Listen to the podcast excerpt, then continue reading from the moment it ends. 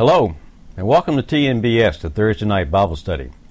This study was held on August 5th, 2010. Tonight we continue our study at Romans, looking at the last nine verses of the sixth chapter. So, welcome again. This is TNBS, Volume 2, Session 15. Okay, sixth chapter of Romans. We're going to start with the 15th verse tonight. Now, Paul is once again going to ask the question which he probably is assuming is going to be on some of the minds and hearts of some of the Christians in Rome. In fact, if you remember back in, in verse 1 of the sixth chapter, Paul asked the somewhat theoretical question What shall we say then? Are we to continue in sin that grace may increase? This goes back in reference to uh, verse 20 of the fifth chapter where he says, And the law came in that transgressions might increase, but where sin increased, grace abounded all the more. And so he's saying, okay, if grace abounds all the more when we sin, why shouldn't we just sin more? And as we talked about last week, that there was actually a sect that came across the Christian faith back around the 1600s, I think it was, or 1400s, somewhere along in there. Antinomianism, which basically said, we as Christians, under the grace of God, since we come under the grace of God, then we don't have any moral law. And so basically, we can just do whatever we want to because the grace of God is going to cover all of our sins. And probably one of the, as I mentioned, one of the most famous people of that belief was called the, the Mad Monk or Rasputin back in the 1800s in Russia. Uh, he had kind of that philosophy where he was a very religious man, but he also did whatever he darn well pleased with his body. so, he was kind of a a raunchy guy. But anyway, it was the same type of belief that you can just do whatever you want to because God's grace will cover it. And Paul says, no, no, no, that's not the right way. You, that's not the way we should be thinking. And he goes on and spells out in theological terms exactly why we as Christians should not feel that way. Now he makes, he basically asks that same question again, looking at uh, look at verse 14 of the sixth chapter. For sin shall not be master over you, for you're not under the law, but under grace. Right? He's talked about grace again. So he comes back in, in, verse 15. What then? Shall we sin because that we are not under the law, but under grace? So he brings this question up about again, and he's going to answer it again in a slightly different way. In the first 14 verses, he goes back to answer that antinomianism thought, the, the fact that we can sin as much as we want to because God's grace covers it, using kind of a theological term where he talks about the fact that, that we have been unified with Christ in baptism. And where Christ has died to sin, then we have died to sin. And where Christ was resurrected into eternal life, we have been resurrected into eternal life. And to where we have been freed from sin. And look at verse 7 of the fifth of the sixth chapter, where we read, For he who has died is freed from sin. And the word freed there is almost every other place in the New Testament translated as, as justified or being declared not guilty. And so we have been freed from sin because we have been died to sin. Just, just as death frees us from physical life, once we dead, we can't go back to physical life, then Paul is saying we have died to sin. And once we have died to sin, we shouldn't go back to sin. We're no longer under sin's power, no longer under sin's, uh, we no longer have to obey sin. We're not in obedience to sin anymore because we have died to sin in the same way that Christ died for us. So that so now he's going to address it using an illustration that's a little bit more practical, a little bit more human in more human terms than his theological terms. When he comes back in verse 15, when they say, "What then shall we sin because we're not under the law but under grace?" and he goes on and says, "No, no, you, that that shouldn't be." And the example he's going to use is something that's very familiar to the church at Rome. He's going to use the example of slavery. Now, in Rome, there were probably, it's been, I've heard various estimates of even being equal or probably more slaves than were citizens in Rome. So the church at Rome not only would be very familiar with slavery and the concept of slavery, but they probably, there were many members of the church in Rome that were slaves. That would be not be unusual. So he's going to use this, this concept of slavery to, to again talk about the fact that we should not continue in sin. And that's what he's going to do in these next verses. Verse 16, Do you not know that when you present yourselves to someone as slaves for obedience, you are slaves of the one whom you obey, either of sin resulting in death or of obedience resulting in righteousness? Paul says, when you are in obedience to someone, you are in essence a slave of them, or a slave to them. He says, and when you are in obedience to sin, when you are obeying sin, when you're giving in to sin, when you yield in to the temptation to do something ungodly, he says you are in essence become a slave of sin. He says, and that's going to lead to death.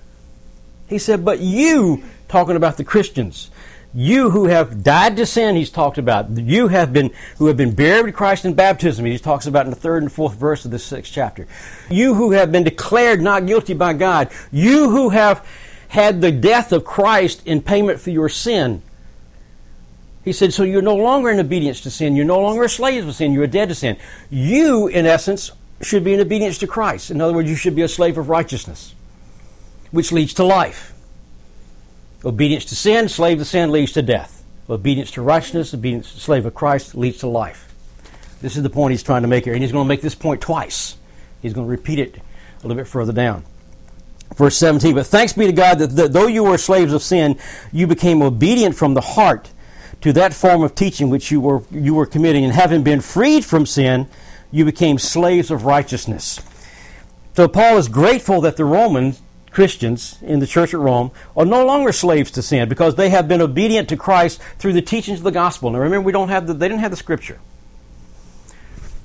Don't know if they had any of Paul's letters. My guess would probably be not. They had the traditions and the teachings of Paul, which maybe have come through such people as possibly uh, Phoebe, who we think was the same Phoebe in Rome as it was that Paul ran across when, in his missionary journeys but they didn't have the scriptures. But because of these teachings, because of the gospel, which Paul talks about over in, the first chapter of Romans, because of the gospel and the power of the gospel, these Christians have, have come to know Christ. They have come to accept Christ. They have come to believe in Christ in faith. They have come to, to accept his death, burial, and resurrection on the cross as payment for their sins. And so they are no longer slaves to sin. They're now slaves to righteousness. And Paul is grateful for that. But thanks be to God that through that though you were slaves of sin, you are no longer.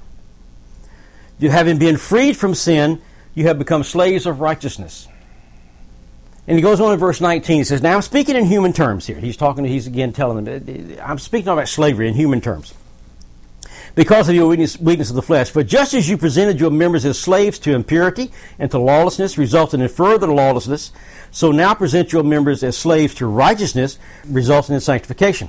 Now, Paul explained that he was using human terms to make his point here. Previously, they were slaves to sin, presenting their bodies to impurity and ungodliness. Go back and look at verse uh, chapter 1, oh, verse around verse 19 or so, something like that. And he talks about what happens when people no longer acknowledge God and no longer obey God and they, and they yield unto their own desires, they yield to their own impulses when they were slaves to sin. And they presented their bodies, they presented their lives into ungodliness and unrighteousness. There's a whole list of 23, 22, 23 something things, which results in someone who has no longer acknowledged God as God and has no longer, no longer give God his proper place and yield unto their own desires. And Paul makes a list in that first chapter. He says, that's what, you, that's what happened.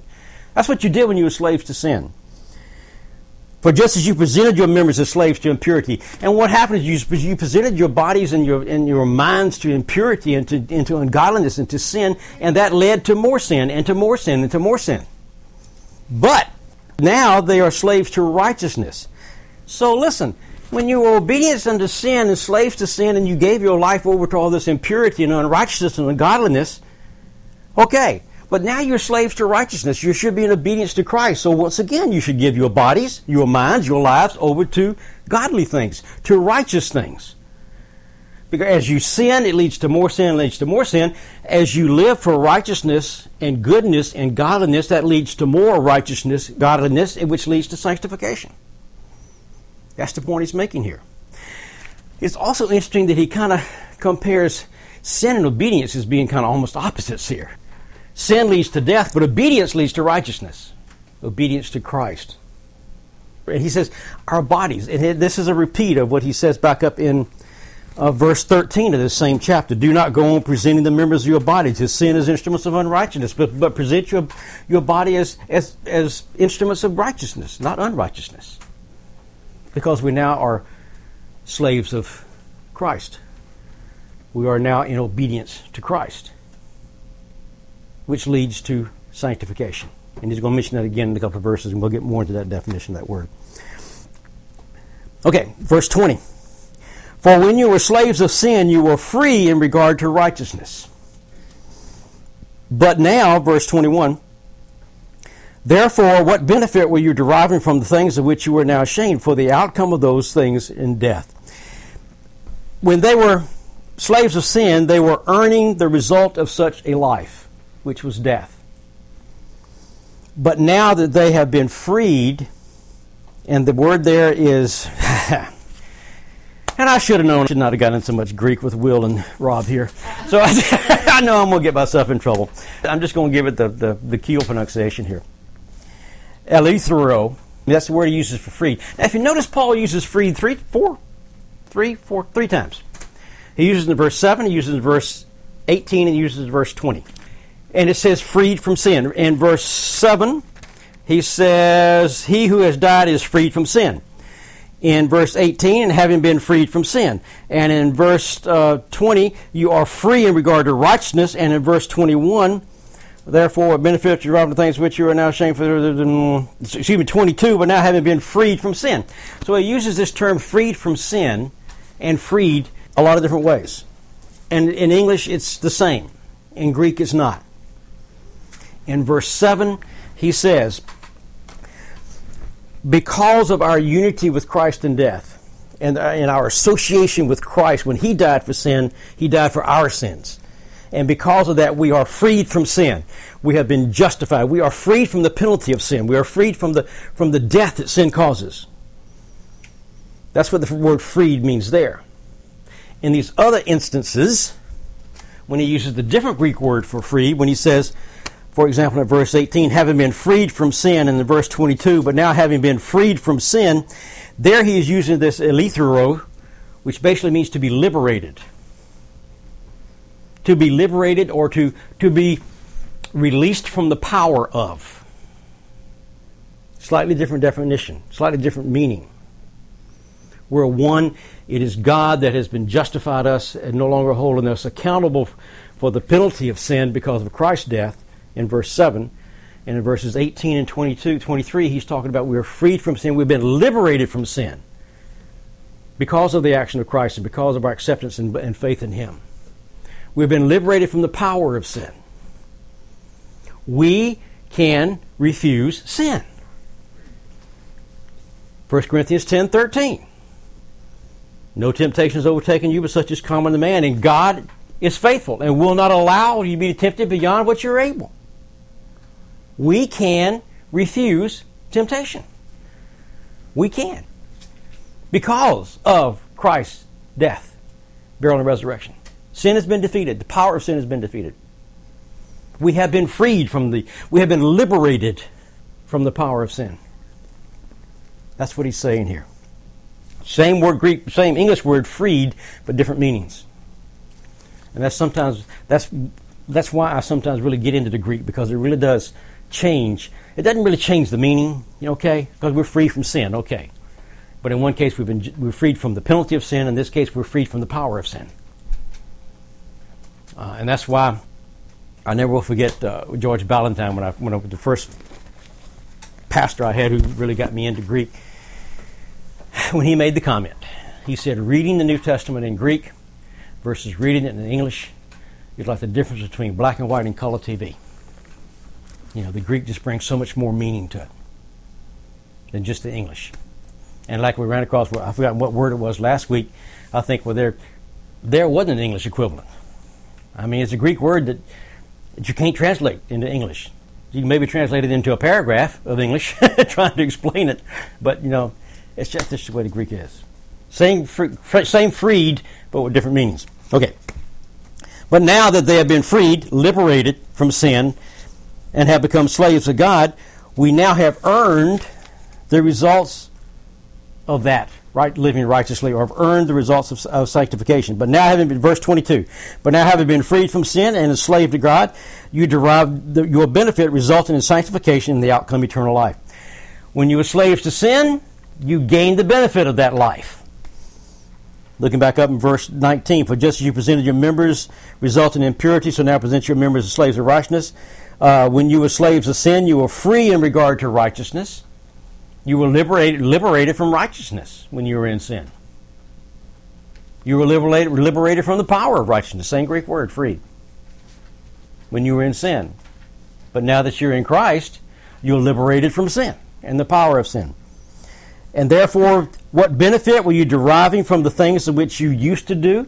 the benefit of death. So, what benefit do you derive now that you're no longer a slave to sin, but you're a slave to Christ? You derived the benefit when you were a slave to sin. So, what benefit do you, do you derive when you're a slave to Christ? Slave of sin, the benefit is death. Slave of Christ, the benefit is sanctification.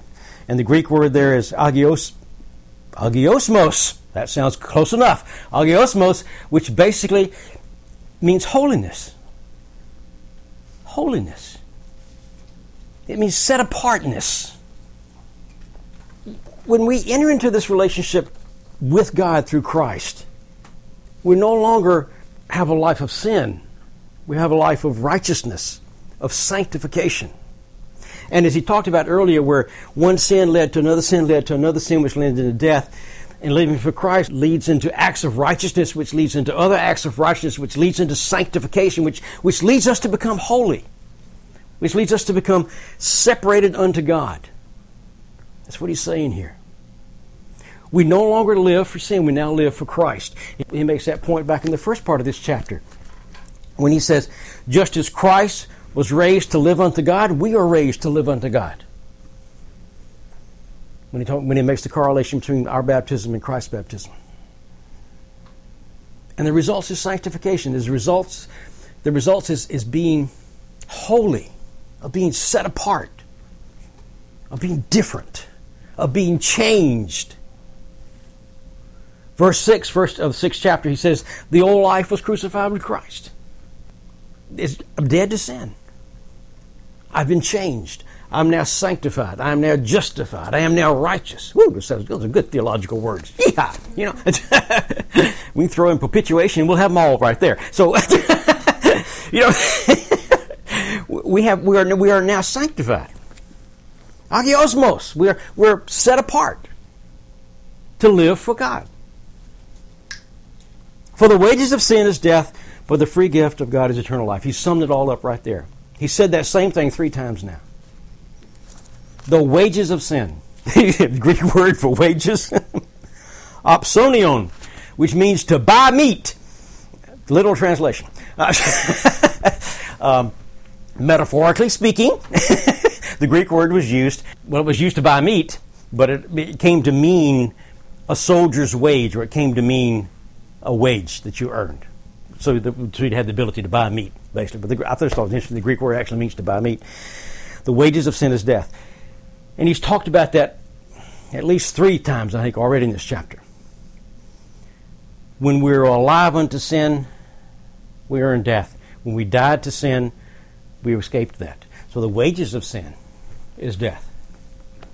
But the gift, the free gift of God, is eternal life. Charisma. You ever heard of charismatic? The charismatic movement? The charismatic thoughts? That comes from this same word, charisma, which means grace, which means gift of grace. And if it's a gift of grace, it is not something that we have earned. It's a gift. When we sin, we earn death. That's the wages for our sins. But through Jesus Christ and our faith in Him, by grace, we have received the gift, the grace gift of God, the charisma, which is eternal life. That's what Paul is saying here. That's what he's trying to get across to the Roman Christians. He's already talked about faith and being justified because of what Christ did and us having faith in that. He's already talked about that it was faith that saved Abraham. It wasn't obedience, it was faith. That was attributed to Abraham as righteousness in the fourth chapter. In the fifth chapter, he talked about through Adam's sin, death came into the world. Through the one man, Adam, who died, death came into the world through sin. Through the one man, Christ, who died, righteousness came into the world. We're all a subject to Adam's sin by being Adam, which literally means man. We are of the human race. But coming under the gift of Christ's righteousness is our choice.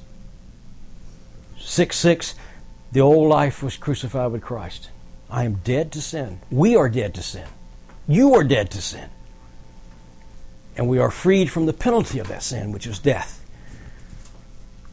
By being in obedience to Christ and righteousness, by the charisma, by the grace gift of God, is eternal life. That's what we have. Looking at the whole chapter. By our identity with Christ in his death, burial, and resurrection, we have died to sin and its power. We are no longer under sin's control. We are no longer slaves to sin. And therefore, we can refuse to obey sin. By accepting Christ's death as payment for our sin, we are no longer under the debt of Adam's sin, which was death. It's been paid. The justness, justness, justice? What kind of word is that? Justness? The justice, the justness. J U S T N E S S. Justness?